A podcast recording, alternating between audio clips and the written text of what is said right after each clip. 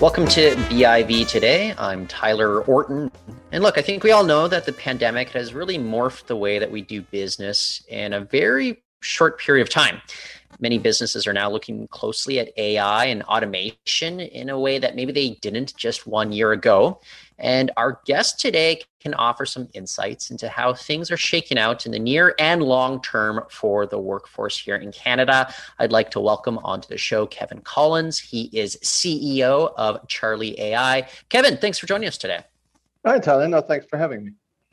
So I, I, think when a lot of people think of you know AI or automation in the workforce, maybe some of them are thinking of you know those robots you might see at like a plant for automobiles or something like that. But um, what is maybe more of the typical use that we would see in the workforce when it comes to artificial intelligence?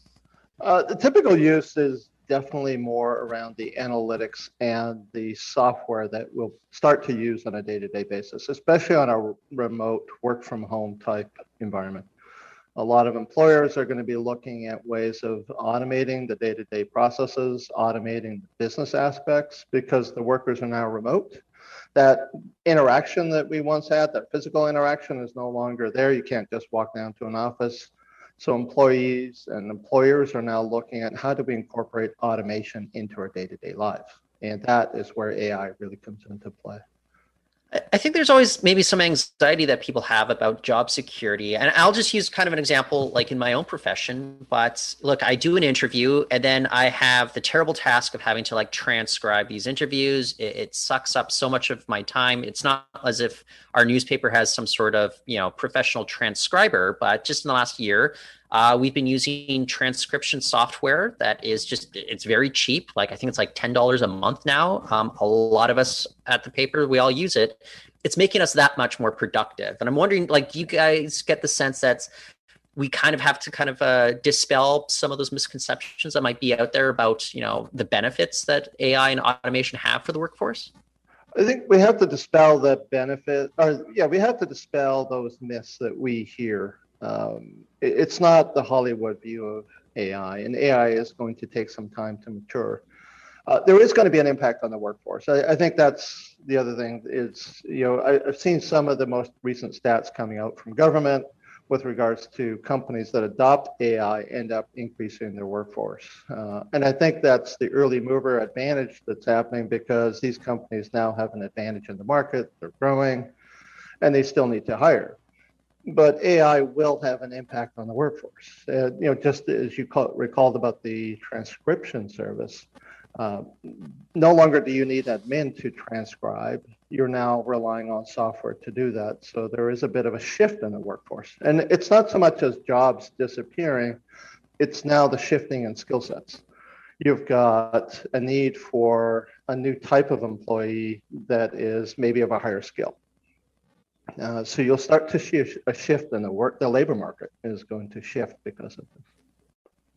Well, and that's just it because, like, I, I, know there are concerns that you know, like some jobs might you know disappear. We we've seen that before though, with say people that would work you know telegraph machines or you know lamp lighters. You know, back in the day, those are two examples people often point to.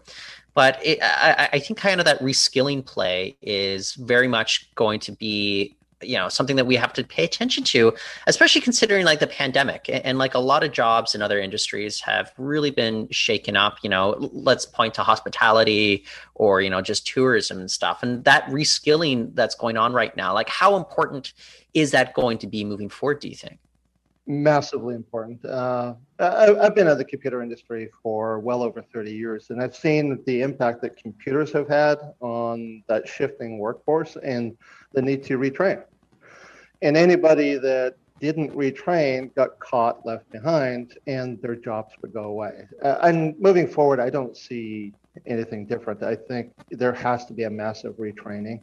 I think there has to be opportunities for new schooling, new learning. There's a lot of opportunity even online for people to, to learn new skills and new trades.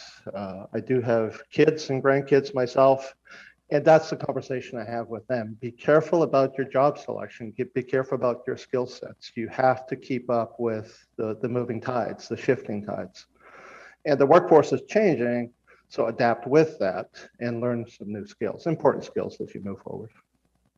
Yeah, it's interesting. And do you think that's. uh, you know, maybe I, I don't want to say that it's the government's duty to, you know, take care of everything, but do you think the government is, you know, pushing forward with enough initiatives that will keep our workforce, you know, kind of on the level here, like, you know, fully adapting to kind of the changes that we'll see as technology really does, you know, continue to take hold?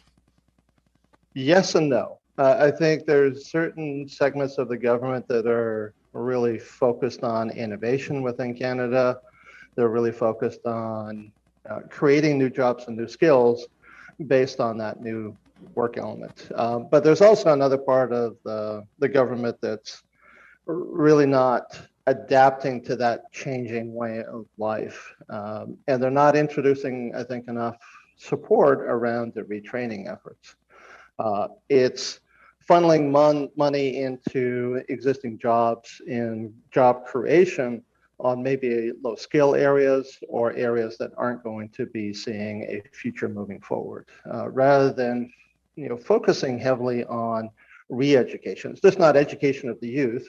I think that also has to adapt and change, but I think it's re-education of the adult population as the job market shifts, especially with the pandemic going to remote work, work from home, the job market's going to change significantly. You know, even at Charli, we see a lot of shifting to side hustles, side gigs, uh, people trying to create uh, more income for themselves using different, uh, you know, at-home skills rather than being in an office or being in a workplace.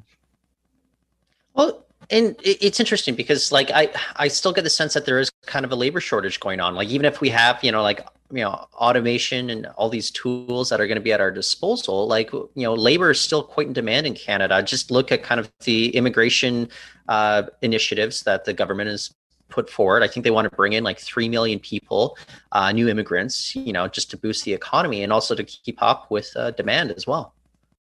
Oh, definitely. And I, you know, don't get me wrong. I think there is going to be a, a, labor shortage because even if you look at it from an AI perspective, there is not even close to being enough skilled resources to take advantage of AI.